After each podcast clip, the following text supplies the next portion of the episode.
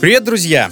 Это подкаст Soundstream «Дневники Лоры Палны». Меня зовут Митя. Меня зовут Маша, всем привет. И специально для вас, для дорогих наших слушателей, мы находим интересные и пугающие истории серийных убийц прям со всего мира и рассказываем их, естественно, вам. Да, еще мы все еще стараемся узнать, в какой момент воспаленное сознание порождает маниакальную сущность и почему человек решает нарушить закон.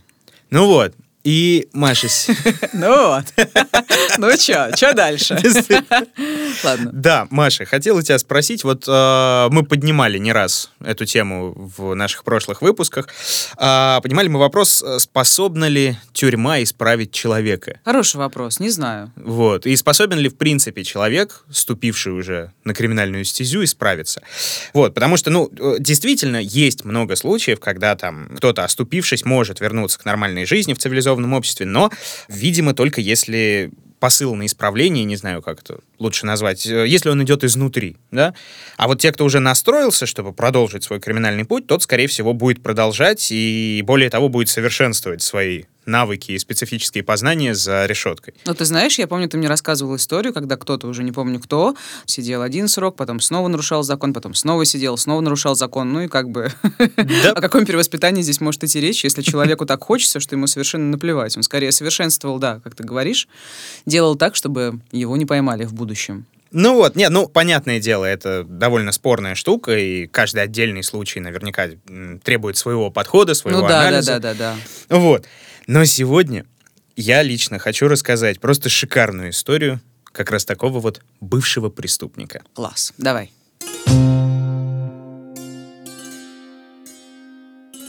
Ну что ж, лето 91 -го года. Лос-Анджелес. Местный квартал красных фонарей работает на полную катушку. Все-таки ночь, время хлебное, ну сама понимаешь.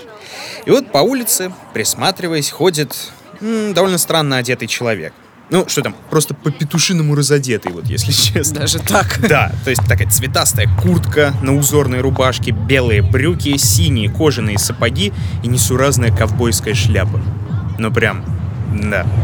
И сразу видно, ну, турист турист гуляет по ночным достопримечательностям города, а для самых смекалистых ночных бабочек такой гость, ну, обычно завидная добыча. Ну, выглядит так, будто он приехал просто потусить, посорить деньгами там. Да, да, вдали от дома, скорее ну, да. всего. Вот. И, наконец, э, человек подходит к одной из жриц любви, и вблизи он оказывается даже весьма недурен собой, даже красив, и заговаривает с девушкой с таким, знаешь, легким акцентом, что делает его еще привлекательным. А что за акцент? Такой, знаешь, э, ближе к немецкому. Ну, по крайней мере, девушке так кажется. Она так и спрашивает, из Германии приехали? Нет, но близко, из Австрии. Родина Моцарта, родина Штрауса, Гайдна, Шуберта. Наверное, на девушку это произвело бы больше эффект, если бы она знала, кто все эти милые люди, но тем не менее. Они уединяются в машине клиента около безлюдного пустыря, так сказать, подальше от любопытных глаз. Ну, чтобы подрастопить лед, человек немного рассказывает о себе. Оказывается, что он журналист, он криминальный репортер, а в Штатах он по работе пишет материал о различиях австрийской и американской проституции. Класс, любопытно. Да. Я, неожиданно, неожиданный поворот. Сбор материала на своем опыте, что скажем так. да. Вот, это на девушку реально производит впечатление, ну, правда интересно, да? А обаятельный незнакомец тем временем ведет беседу и ведет ее мастерски. По всей видимости, он умеет быть красноречивым. А, кстати, ты не замечала, что красноречие очень часто встречается у психопатов? Да, да, да, да, они могут очень говорить, да. Быть и... убедительны. Да, да, да вот что хотел сказать. Ну вот, э, дальше больше. Когда клиент снимает рубашку, девушка видит на его груди татуировки. Причем татуировки своеобразные, похожие художества она видела у своих приятелей, которые сидели. И человек замечает ее заинтересованный взгляд и говорит, да, ты знаешь, я сидел в тюрьме, но это все в прошлом. Такое себе, если честно. Тревожненько, да? Ну да. Вот, девушке тоже немножко не по себе, да и сам клиент так нервничает. И все же он продолжает аккуратно двигаться дальше, снимает с девушки топ, потом стягивает лифчик через голову. Кстати, извини, пожалуйста, э, как сейчас принято говорить, лифчик, бюстгальтер или... Да как хочешь. Как хочешь? Ну, бра. хорошо. Я просто... Бриджит Джонс было супер бра. Я просто краснею при упоминании. Ой, да ладно, господи, а в чем проблема? Ну, лифчик и лифчик. Ну, хорошо. А, да, э, стягивает лифчик через голову, но не до конца. Останавливается в районе шеи, а потом мрачно смотрит девушке в глаза и спрашивает, а знаешь, за что я сидел? Испуганная девушка трясет головой, мол, нет. Клиент улыбается так тихонько и говорит, да, так, шлюху одну убил. Блин. А затем затягивает ее же лифчик узлом вокруг ее шеи и душит. Бездыханное тело он вытаскивает на пустырь, избивает, насилует, а затем небрежно закидывает ветками и исчезает. Я правильно понимаю, что это иностранец, который убивал в Штатах? Ну, э, да, но не совсем. Потому что, обнаружив тела, американцы поняли, что они столкнулись э, с куда более серьезной угрозой, чем обычный маньяк. Так рассказывает криминалист ФБР Грег МакКрэри. Когда мы расследовали убийство в Лос-Анджелесе, нам поступил запрос из Вены. Австрийская полиция просила помощи в расследовании серии убийств. Для них это было в новинку, и они искали советы у более опытных коллег. Более того, совпадали почерки. Ну, конечно, мы согласились. К сожалению, у нас было куда больше опыта поимки маньяка. Так, то есть, получается, он и в Австрии кого-то убивал? Да. В Лос-Анджелесе он убил всего трех девушек, а большинство его жертв расстались с жизнью именно в Европе. И всего на его счету 13 девушек, причем преимущественно он охотился на проституток. Он типа фанат Джека Потрошителя? Ну вот что? да, что-то такое. У него даже прозвище было похоже. Джек Поэт. Поэт? А почему поэт? Ну, тут, скорее всего, потому что его самого звали Джек, да, поэтому он Джек Поэт. А, звали его Джек Унтервегер. А в газетах его еще прозвали Джек-писатель, тюремный поэт, кнацпоэт, э, и портовый писатель, хафен литерат. Э, вы извините, если перевод плохой, произношение так себе, я, я в этом плохо шарю. Вот, но самое известное его прозвище — Венский душитель. Так, интересно. Ты, наверное, потом попозже расскажешь, да, почему он поэт и писатель? Обязательно. Ну хорошо, ладно, давай, слушаю. Едем.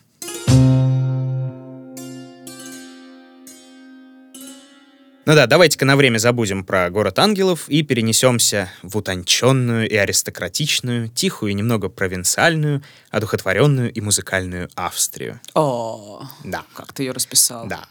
Ну вот, на дворе 1950 год, и на свет появляется Иоганн Унтервегер — а, то есть его звали на самом деле Иоганн, а Джек это прозвище или, или почему? Вот тут имеет место некоторая путаница, потому что, да, урожденный он Иоганн, но называл себя он исключительно Джеком. То есть э, то ли это был взятый им самим творческий псевдоним, то ли это какое-то именное расслоение, которое еще с детства пошло, потому что, а, по идее, Иоганн это ж скорее Джон. Ну да, да, кстати. Да, а Джон вроде как в старе заменялась на Джек. Короче, честно скажу, не знаю, но э, дальше пусть будет Джек, потому что так удобнее.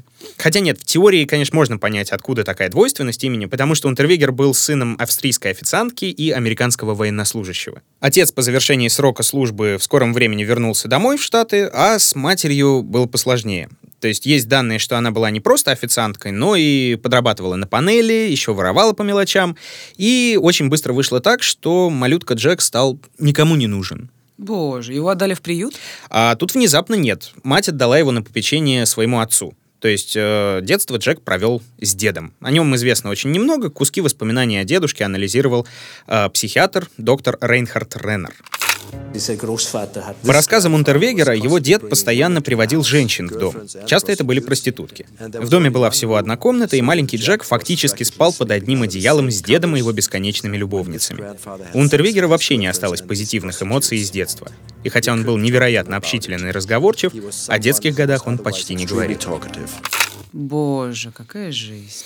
Понятно. Ну да, но тут непонятно, на самом деле, чему верить, потому что соседи вспоминали о дедушке как о спокойном, даже довольно скучном человеке. И, в общем, как бы то ни было, дед проводил время с внуком, и биографы даже пишут, что они многое делали вместе. Ну, например, воровали скот у соседей. Воровали скот? Да. С дедушкой? Да. Какой дедушка отвязный? Ну, Проституток это... водит, скот ворует. Жесть какая. Это такая банда унтервегеров, да?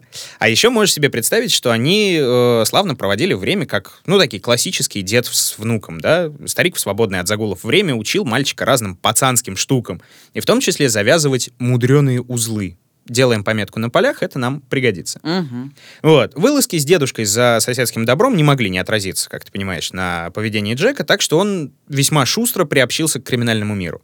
Мелкое воровство, грабежи, ну, это даже за поход не считалось, а к 16 годам, когда взыграли гормоны, к его преступлениям подключились сутенерство и нападение на жриц любви. Так, это тоже дедушка его как-то подначил к этому, или как так получилось? Ну, вот, не знаю точно, может быть, это был как-то его импульс. По крайней мере, попытки были, он ходил к знакомым барышням легкого поведения, он предлагал крышевать, если отказывали, пробовал бить, но чаще всего он как бы получал люлей от настоящих сутенеров. Слушай, ну, наверное, банально, но, возможно, это было как-то связано с тем, что его мать была тоже, да, проституткой. Ну, думаю, да. Ну, по крайней мере, э, сам Унтервегер к этому доводу не раз прибегал. То есть... Э, конечно, пожалейте меня, трудное детство, вот такая вот мать, вот такой вот я. Ну да. Ну, так или иначе, 8 лет своей юности, с 16 до 24, он проводил по большей части в тюрьме. Входит и выходит, да, как в мультике. А, то есть он, в общем-то, не был подвержен перевоспитанию. Абсолютно, да. Да уж. Более того, тюрьма усугубляет даже его жестокость, потому что с каждым разом нападение все серьезнее, преступление все тяжелее.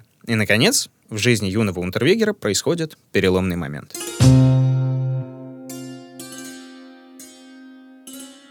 74 год на дворе, Джеку как раз 24. Он подрабатывает грузчиком на вокзале и, получив зарплату, обычно с друзьями отправляется в бар пропивать ее. И вот в какой-то из этих походов в баре он встречает знакомую девушку, 18-летнюю Маргарет Шаффе. Там вообще история ее довольно тоскливая. Она родилась в ГДР и в юности так полулегально пересекла границу, чтобы убежать от всех ужасов социалистического рая. Вот. А в Австрии начала работать официанткой.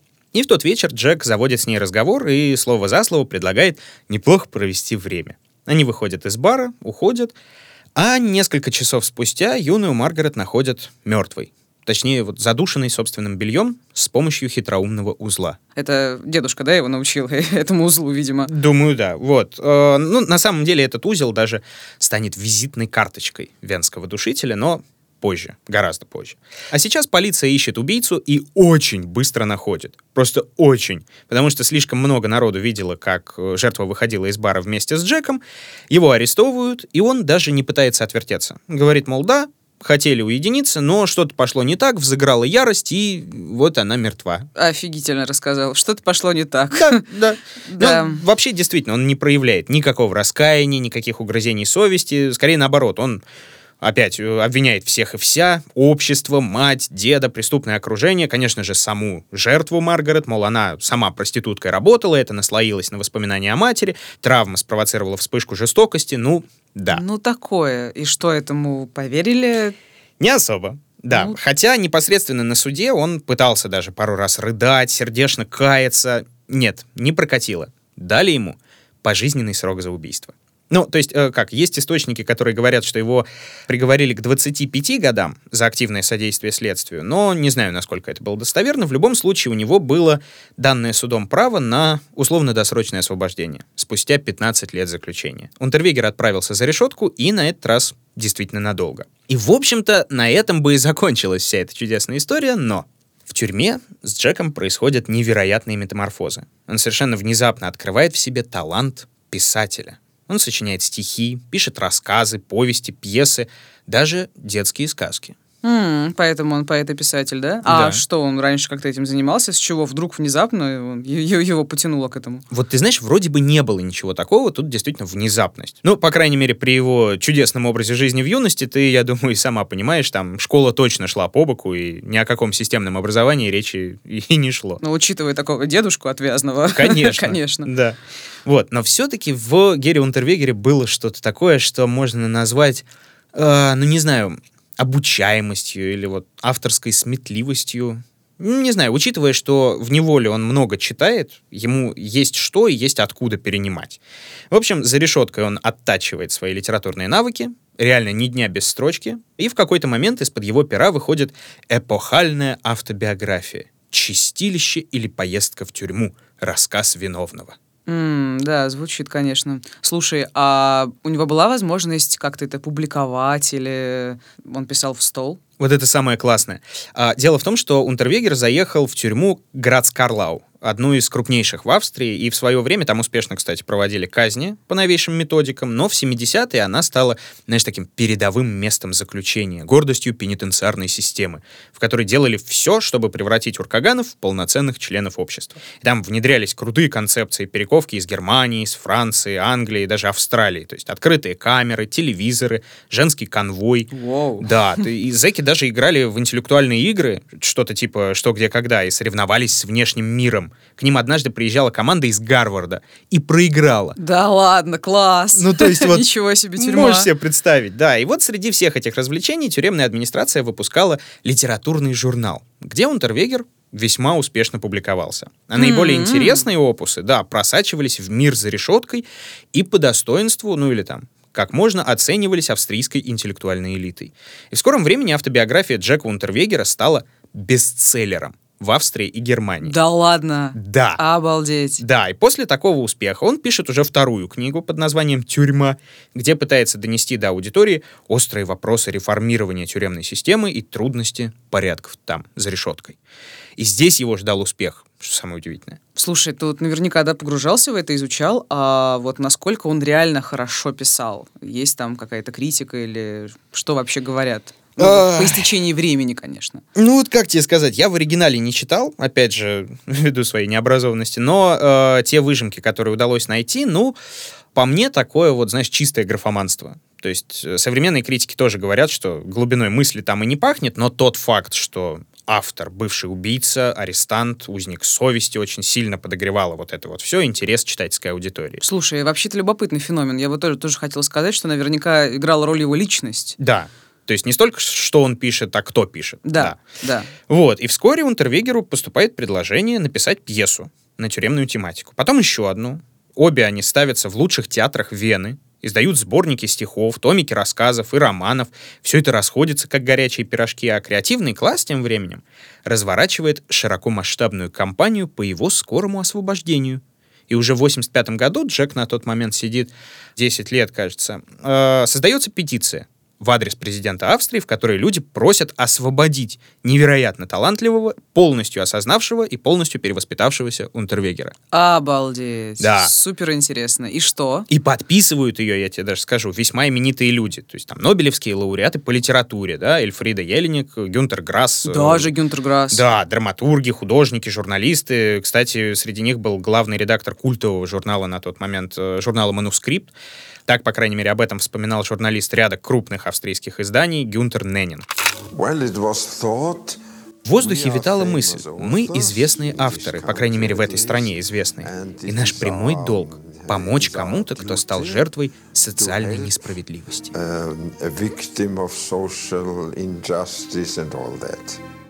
Твою мать! Нет у меня слов. А, Господь. Они просто, видимо, его идеализировали, да? Типа, вот он совершил ошибку, да, оступился, да, да, давайте, вот ребята, вот он прекрасные вещи пишет. Да, ну и вот что дальше? Это ему помогло реально? Протекция очень крутых как бы людей, интеллектуалов? Не сразу, но помогло. Власти поначалу, конечно, морозились, но богема настаивала и в итоге преуспела. И в 90-м году, когда истекли 15 лет обязательного заключения, Унтервегер выходит на свободу. А к тому моменту, я тебе скажу, его автобиографию проходят в школе. В школе? Да, вот настолько. А, а дети, себе. а дети буквально растут на его голосе, потому что еще будучи в тюрьме, Джек читает по национальному радио сказки и продолжает это дело на свободе. Блин, свои сказки, наверное. А, нет, кстати, сказки у него были так себе. А, ему было проще вот что-то про убийц, кающихся, что-нибудь такое вот не что-то нормальное. Ну, понятно. Вот, а так многие дети того времени слушали Винни-Пуха в исполнении Джека Унтервегера. Слушай, прям феноменальная, конечно, да. история. И параллельно он получает самые разные предложения работы и в ближайшее время становится ведущим популярных телепередач, посвященных реабилитации бывших зэков, а также репортером нескольких крупных СМИ. Обалдеть! Вот это его жизнь круто изменилась, да. прям фортанула пацану. Если бы, если бы, к сожалению, не одно «но». Вообще никто, вообще никто не догадывался, что купающийся в лучах творческой славы и народной любви Унтервегер не то что не перевоспитался в тюрьме, а он начал убивать сразу же после выхода на свободу.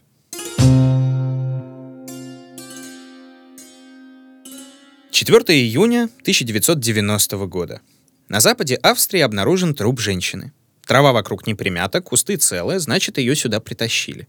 До проселочной дороги около 15 метров всего, так что убийца явно подъехал на машине и перенес тело. И да, смерть без сомнений была насильственной, она задушена собственным черным чулком. М-м, видимо, тем самым хитрым узлом дедушки Унтервегера. В точку. Да. Ох, Господь. Убитой оказалась 31-летняя проститутка Хайде Хаммерер. Пропала она днем ранее, и для полиции было просто великой удачей ее отыскать. Ну, кстати, да, как они нашли ее, если она была там где-то, черт знает где. Ну да, кажется, ее обнаружил э, пожилой походник, сообщил сразу властям. Но вот прям... Случайно, да? По чистой случайности, mm-hmm. да. И исследования тела ничего не дали, ни отпечатков, ни биологических следов, зато на ее топе нашли красные волокна шерсти хотя на ней не было ничего шерстяного, ничего красного. Улику запомнили и вот оставили до лучших времен. А буквально пять дней спустя уже на другом конце Австрии нашли тело другой женщины. Тоже задушенная, тоже профессиональная жрица любви. Брунгильда Масса, 34 лет. И на ее шее была затянута бретелька ее же лифчика. Слушай, ну, наверное, полиция сразу поняла, что это некий серийник, который действует вот таким образом удивительным образом, но нет. Ну, Потому что тела были обнаружены на расстоянии, по-моему, больше 350 километров друг от друга, если по прямой, и их поначалу вообще никак не связали между собой. Хотя они и вправду были похожи, но э, следствие запутал такой еще один факт. Вот первая жертва просто лежала на земле, а вторая была уже в неглубокой могиле и забросана листьями и ветками. И в следующие несколько недель были обнаружены еще несколько девушек легкого поведения, которые были убиты похожим образом. И это все делал Унтервегер, вышедший из тюрьмы и... Ну да. Да, получивший карт-бланш от общества. Вышел, пустился во все тяжкие. Да, любопытнее всего получилось, кстати, с э, одной из последних жертв. Ее звали Регина Прем, и наряду с проституцией она еще и была замужем. Даже воспитывала девятилетнего сына. И когда она пропала, в квартире Прем зазвонил телефон, трубку взял муж, и неизвестный спросил, а правда ли, что у Регины есть сын? Перепуганный отец сказал, да, есть. На что из трубки донеслось, ну, в таком случае передайте ему, что больше он своей матери не увидит. Блин, какая жесть. Ну вот да. Этот человек читал сказки по радио детям. Ну и да, муж, уже слышавший о пропавших девушек, э, позвонил в полицию и сообщил, что звонил, судя по всему, именно убийца. А между тем наш друг Унтервегер продолжает работать криминальным корреспондентом. И знаешь, о чем он пишет? Слушай, Твою мать! Я ну, в общем-то, про проституток он пишет. Он пишет о последних убийствах проституток. Класс. Об этом рассказывал детектив Эрнст Гайгер. Он проводил интервью с начальником полиции, задавал вопросы об убийствах проституток. Он также ходил по улицам, где работали пропавшие девушки, и спрашивал других проституток, «Вы боитесь убийцы, разгуливающего на свободе?» Эти репортажи неоднократно звучали по австрийскому радио. Как раз в тот момент мы и подумали, что стоит повнимательнее отнестись к этому человеку и к его мотивам. Слушай, как удобно он устроился. Не говори. Черт возьми. Да. Причем пишет Унтервегер прям во всех подробностях, не упуская, кстати, возможности лишний раз съязвить. Ребят, а власти-то ничего не делают, угу. никого не ловят, да? Однажды на одну из его заметок обращает внимание детектив в отставке Агюст Реннер. Внимательно читает, изучает факты из жизни знаменитого репортера и идет в полицию и спрашивает следователя по этому делу, ребят, вы как, действительно не видите, что все эти убийства — это дело рук Унтервегера, который над нами просто издевается? Блин, как он догадался сразу. И, и что? И как к этому отнеслись, к этой версии? Смелая догадка, но безо всяких доказательств. Блин. Вот. Но, правда, этих домыслов оказалось достаточно, чтобы полиция заявилась к Джеку Унтервегеру с рядом неприятных вопросов. Тем не менее, он каким-то образом сумел отбрехаться от следователей и сослался на добрый десяток девушек, с которыми он проводил время в дни убийств. Угу. То есть у него было очень много разнообразных связей. Да, тот еще ходок был. Ну, как бы да. И такое вот классное алиби. Но, во-первых, он просто был привлекателен сам по себе. А во-вторых, он умело создавал себе образ и довольно умело пользовался им. Я видел кадры из этой его около тюремной передачи. Держится он уверенно, говорит четко, веско. На каждое высказывание многочисленных гостей он быстро находит аргументированный ответ и выглядит к тому же, ну прям круто. Так его описывает э, биограф Унтервегера Джон Лик. Джек появлялся в ток-шоу на национальном телеканале, одетый в белый шелковый костюм, с красной розой в петличке, с золотыми браслетами, кольцами и громоздкими перстнями. Несмотря на его небольшой рост, около 165 сантиметров, он всегда умел себя преподнести. Он был одинаково хороший как Дэнди в безукоризненном костюме и как мускулистый мужчина с тюремным прошлым, в джинсах без рубашки, с татуировками через всю грудь. Ох, последний образ, конечно, типа вот я перевоспитался, да, вот у меня есть некое романтичное отношение к тюрьме, где я стал другим человеком, бла-бла-бла. Ну Жесть да. какая. И удивительно, но многим он нравился. Особенно женская аудитория, которая от него была э, без ума. Серьезно. Ну, это логично. Да. Э, я этого не понимал никогда, но почему-то. Ну, окей. Ну, ты же не женщина. Извините, пожалуйста, что я мужчина. Да нет, ну просто такой образ, такой привлекательный молодой человек, он так красиво говорит, и ему хочется доверять, ну, очевидно. Ну да, такое. Все вполне. Грустно ну, и очевидно. Вот. И несмотря на алиби, полиция устанавливает за Унтервегером круглосуточную слежку. Она прослушивает разговоры, представляет двух агентов в штатском, в общем, все по классике. А он ведет себя просто идеально. Однако, внимание, удивительно, убийства прекращаются. Mm, ну и, наверное, логично сделать вывод, что он прекратил убийство, потому что за ним следят, или да, нет? Да, выводы делают, но для обвинений полноценных их мало. А Унтервегера как раз тем временем отправляют в Штаты. Он там хочет написать внушительный цикл о проституции в двух странах. А, это вот как раз то, что ты вначале говорил да. про Лос-Анджелес, да, если не ошибаюсь, вот. 91 год. Да-да-да. И что бы вы думали? Спокойно выезжает из страны, там его встречает местная полиция нравов, возит по кварталам красных фонарей, во всем помогает, и никому не приходит в голову, что, считай, с их помощью он душит еще трех девушек, уже на другом материке. Мало того, у него обнаруживается редкое заболевание, он оборзел, причем в край, потому что, вернувшись в родную Австрию, он пишет статьи очень ехидного содержания. Мол, в Америке-то закон и порядок, а у нас наша доблестная полиция до сих пор убийцу проституток разыскать не может. И где же ваше хваленое австрийское соцблагополучие? Блин, а под этим вообще есть хоть какое-то реальное основание? Да в том-то и дело нулевое. То есть как показатели защищенности граждан вот даже несравнимы. Учитывая, с какой частотой происходили и происходят убийства в Штатах, Австрия там даже не ночевала. То есть да. одна из самых защищенных с точки зрения социальной стран Евросоюза была и, по-моему, остается до сих пор. Что есть... говорить о Штатах? Нет. Жесть, он ходил по очень тонкому льду такое По очень тонкому, да. Причем Джек реально не представлял, насколько, а ведь э, это стало реально последней каплей. И в ответ на обвинение в бездействии власти решили отреагировать. Быстро выписали ордер на обыск его квартиры и нашли много чего интересного. То есть там дорожные чеки, квитанции на оплату гостиничных номеров, визитные карточки из американской полиции нравов.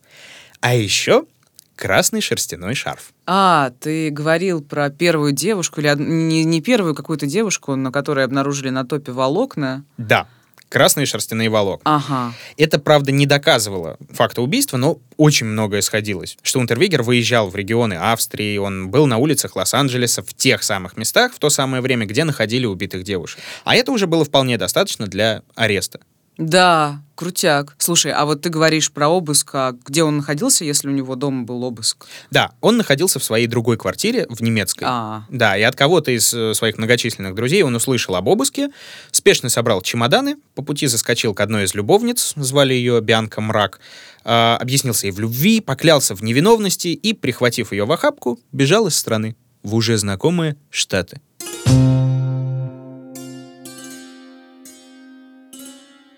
Объясни мне, почему в Штаты? Куда конкретно? Его же там, по идее, тоже ищут. Или он не в Лос-Анджелес отправился, а куда-то там, я не знаю, в другое место? Ну да, там его реально ищут, потому что копы Лос-Анджелеса очень быстро раскусили, что на их улицах орудует серийник настоящий. Гораздо быстрее своих австрийских коллег, которые вообще не привыкли к маньякам. Ну да. Да. А когда с ними связались детективы и передали информацию о похожих убийствах проституток, так они и вовсе не на шутку всполошились, потому что, ну, речь пошла о крайне редком явлении, об убийцы-международники. А почему это крайне редкое явление? У нас же были такие в выпусках. Ну вот не совсем, потому что, ну как тебе сказать, те, кто убивал в смежных областях, там типа Россия, Украина или там Колумбия, Перу, не считаются. А здесь прям настоящий трансконтинентальный маньяк. А, это уже все, совсем я, я, я не подумала о том, что это другой континент. Да. Да. Так что я лично не знаю, почему Унтервегер решил скрываться именно в Штатах, но тем не менее это ему там неплохо удавалось. Он прятался в Майами, а деньги снимал с помощью удачно прихваченной при побеге Бианки Мрак, своей любовницы. Она снимала средства с его счета, в разных банках. То есть, подожди, она поехала с ним, да? Да, она А-а-а. поехала с ним, и она ему помогала разжиться деньгами с его же счета, куда он э, клал сбережения со своей работы криминальным репортером и всем прочим. Угу. Вот как-то раз он обнаглел настолько, что он позвонил в редакцию одной из венских газет и прямым текстом заявил, что вся история с обысками, с розыском его — это все гонение коррумпированных австрийских властей. А он, сука такая, поэт, невольник чести, оклеветанный молвой. Красивая версия. Что еще сказать? Да. Но тут к делу очень удачно подключились агенты ФБР. Они вычислили любовницу Унтервегера, а через некоторое время и его самого. Ну, там дело было не хитрое, а вот основные трудности начинались дальше. Улик было недостаточно, был риск международных недопониманий, и обаяние преступника, знаешь, еще такая грустная штука. Ну, учитывая, он мог, насколько он да. медийной мощью обладал, наверное, все еще. Ну вот в Штатах он медийной мощью не такой сильной обладал, но на э, суд присяжных он мог повлиять очень сильно. Да. Да. И поэтому власти штатов принимают решение экстрадировать Унтервегера. А ему это даже на руку, потому что, в отличие от тех же штатов, в Австрии смертной казни уже нет.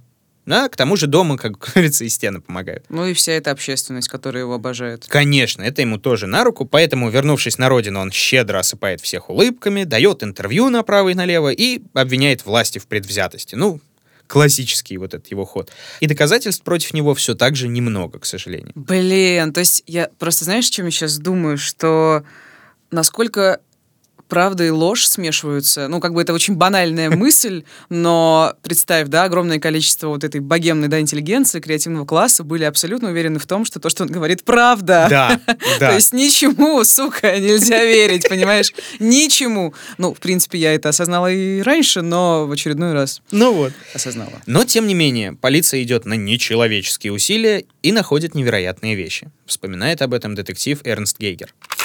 BMW BMW Унтервегера уже была продана на запчасти и разобрана, но нам удалось найти кресло из машины, а в обивке сидений несколько волос, в том числе с волосяными луковицами. Это позволило нам взять образцы ДНК и сравнить их с ДНК погибших. Вау, крутяк. И, и что, совпало? Да, оказалось, что один из них был волосом одной из жертв в купе с остальными уликами, там, с квитанциями, с чеками, которые дотошный Унтервегер зачем-то собирал и хранил, это стало решающим фактором. Ой, слава богу. ну что, его, его осудили? Да, к счастью, да. 29 июня 94 года, в последний день процесса, жюри признало его вину доказанной по всем пунктам. Шесть человек за против двух сомневающихся. Это обеспечило ему пожизненное заключение. Mm, и он до сих пор жив или он уже умер? Ты плохо знаешь Джека Унтервегера, что ну, называется. Ну, конечно. Кто угодно его плохо знает, судя по всему. Нет, на такой он пойти не смог, и вечером того же дня в своей камере Унтервегер соорудил себе веревку из шнурков и пояса, завязал ее своим фирменным узлом и повесился. А самая мякотка в том, что по законам Австрии, так как не было там официальной апелляции и прочей бюрократии, формально он умер невиновным.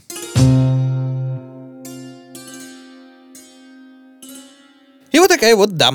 История Иоганна Джека Унтервегера, такого хитрого, изворотливого, обаятельного, харизматичного и в то же время расчетливого, жестокого и бесчеловечного. Ой, как много эпистов, боже мой. Нет, ну очень классная история, конечно, особенно про то, что какой образ он сумел создать себе, это просто фантастика. Да, вот ты понимаешь, хоть это и очередной смазливый маньяк в подборке дневников Лоры Павловны, но вот в стиле ему кое-где не откажешь, конечно. Mm, ну да. Слушай, а вот такой момент у меня возник. Uh, у него же, ты говорил, было много женщин, да? И он пользовался там большим вниманием, там все его обожали. Но тогда же почему он убивал и насиловал? Я все-таки не понимаю. Только из-за ненависти, там это сексуальные комплексы, это мать-проститутка. Вообще в каком ключе он рассматривал это? Зачем он это делал? Ну, ну вот. тут сложно сказать, потому что вот эти все его рассказы о проститутке матери, жестоком детстве, колючих игрушках, они чаще всего всплывали только когда нужно было убедить суд в том, какой он несчастный, какой он невиноватый во всех своих грехах. Вот. К тому же, ну, не уверен, что тут можно говорить о зацикленности на проститутках, как у других потрошителей. А в смысле других, которые тоже охотились на проституток или, ну, типа их много? Ну да, внезапно, да. То есть, по крайней мере, пресса очень любит называть э, таких товарищей именно вот по аналогии с викторианским Джеком. Есть, кстати, там, йоркширский потрошитель, Кстати, тоже со своей крутой историей, дорогие друзья. Хотите ее услышать, пишите, мы только за. Ну, кстати, да, я же вспомнила, что, в общем-то, Чикатило называли советским потрошителем, советским mm-hmm. Джеком-потрошителем, поэтому... Ну да, ну, как бы они были все, наверное, в большинстве своем одержимы или больны, или, или что ты вообще думаешь про это? Ну, насколько я знаю, да, в, в основном, да, так или иначе. А в случае с Унтервегером об этом, ну, вряд ли можно говорить, что там болезнь какая-то или еще что-то. Ну, а почему? Не, не было же никакой экспертизы, он же вот повесился, и все, никто не, не изучал его там досконально. Ой. Так, Маш, я сейчас буду предвзят и не объективен, пожалуй. Как всегда, шутка. Как и мы все. Ладно, ну давай, ну Потому интересно, что, что ты думаешь. от случая Унтервегера у меня бомбило, наверное, больше всех э, типичный пример человека, который вот просто привык относиться к женщине как к низшей расе, как к грязи. Поэтому все его поступки, там, что с юности, что до последних дней, они как бы говорят сами за себя, потому что он даже после смерти повелся как конченая мразь. А что, подожди, после смерти о, же... Э. это просто туши свет. В общем, как я уже говорил, у него была любовница Бьянка Мрак, с которой он не виделся после экстрадиции из Штатов. А, но Джек, будучи хорошим бойфрендом, он поддерживал отношения по почте признание великой любви, стихи, вообще прекрасный пример того, вот как бабам по ушам надо ездить. Это Маш цитата. Я понимаю. Да. Вот. Э, и переписка с любовью всей его жизни вообще не мешает ему наслаждаться обществом других женщин. Ну, например, когда суд только-только начался, его взялась защищать молодая адвокатесса Астрид Вагнер. На безвозмездных началах, потому что Джек крайне интересная личность. И самый смак в том, что она так увлеклась Гером Унтервегером, что разорвала серьезные отношения со своим молодым человеком, там, почти женихом. Блин, да ладно. Все ради этого упыря, да. Жесть. И вот Унтервегер покончил с собой красиво, а пару дней спустя обеим девушкам приходят от него предсмертные послания. Только вот какая путаница получилась. Письмо Бьянки Мрак пришло адвокатессе, а любовница получила послание, адресованное Астрид Вагнер. Блин, это он затеял, по всей видимости, специально? Зачем? Да, я думаю, он не просто так перепутал адреса, такая вот такой вот подлый поступок, чтобы, да, и после смерти поиздеваться еще над двумя женщинами, хотя бы морально. Блин, как это отвратительно. Да. Вот. Ну, осадок от этого дела остался крайне любопытный по всей стране, потому что, с одной стороны, история Унтервегера даже после его разоблачения очень крепко закрепилась в мире искусства. Ну, не мудрено. Да, его автобиографию, кстати, и теперь проходит в школах. Правда, уже не во всех, куда реже и, понятное дело, в негативной коннотации. Мол, посмотрите, человек, который не перевоспитался. Э, про него все еще пишут пьесы, ставят спектакли, даже кино снимают, причем это не только там фестивальный артхаус, национальное кино, нет.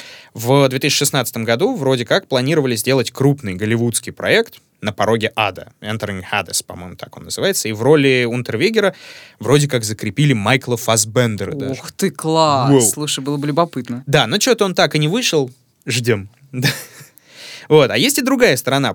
Представь себе, в каком положении оказались все те деятели искусств, которые совсем недавно били себя пяткой в грудь, защищали его и говорили, что он надумался, и вообще он весь такой себя талантливый. Да, я уже по этому поводу высказывалась, я повторяться не буду, но вот э, что было потом, как они я не знаю, они извинялись, э, они каким-то образом каялись публично, что вот, простите, мы заставляли всех доверять такому человеку, или что было? Большинство отмалчивались, насколько я помню. Ну, да. Вот, но вообще даже ходили какие-то скандалы, интриги, расследования, что Ой, как удобно повесился Унтервегер.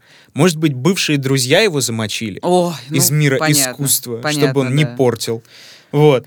Но такой э, и сложный, и простой момент для понимания, потому что вступаться за угнетенных — давняя забава интеллигентов, по-моему, в любой стране мира. И неважно, насколько справедливы гонения со стороны властей, важно, что пострадал за правду и так далее. И вот масса примеров, недавний наш пример, да, когда за неправомерно осужденных или там правомерно осужденных просят актеры, просят художники, писатели, подписывают петиции, обвиняют власть. Ну, кто как не мы знаем о чем. Ну да, да. Вот. Но э, тут такая заковыка, потому что если у тебя хорошо подвешен язык, если ты знаешь, что делать, на что давить, как себя вести, то насколько легко манипулировать тонкой душой интеллигентного человека. И хотя вот искушенные тюремщики легко увидят в тебе исключительную сволочь, но кого послушает народ, что называется. Mm, да. Ну вот. Интересный тезис, я задумалась. Пойду подумаю. Задумайтесь и вы, друзья мои. А это был подкаст «Дневники Лоры Палны». Меня зовут Митя. Меня зовут Маша. И изо всех сил прям подписывайтесь на уведомления, потому что новые выпуски близко, хоть бы не пропустить. Слушать нас можно в мобильном приложении SoundStream на любых вам удобных подкаст-площадках, где вы обычно слушаете нас. Будьте осторожны. И будьте счастливы.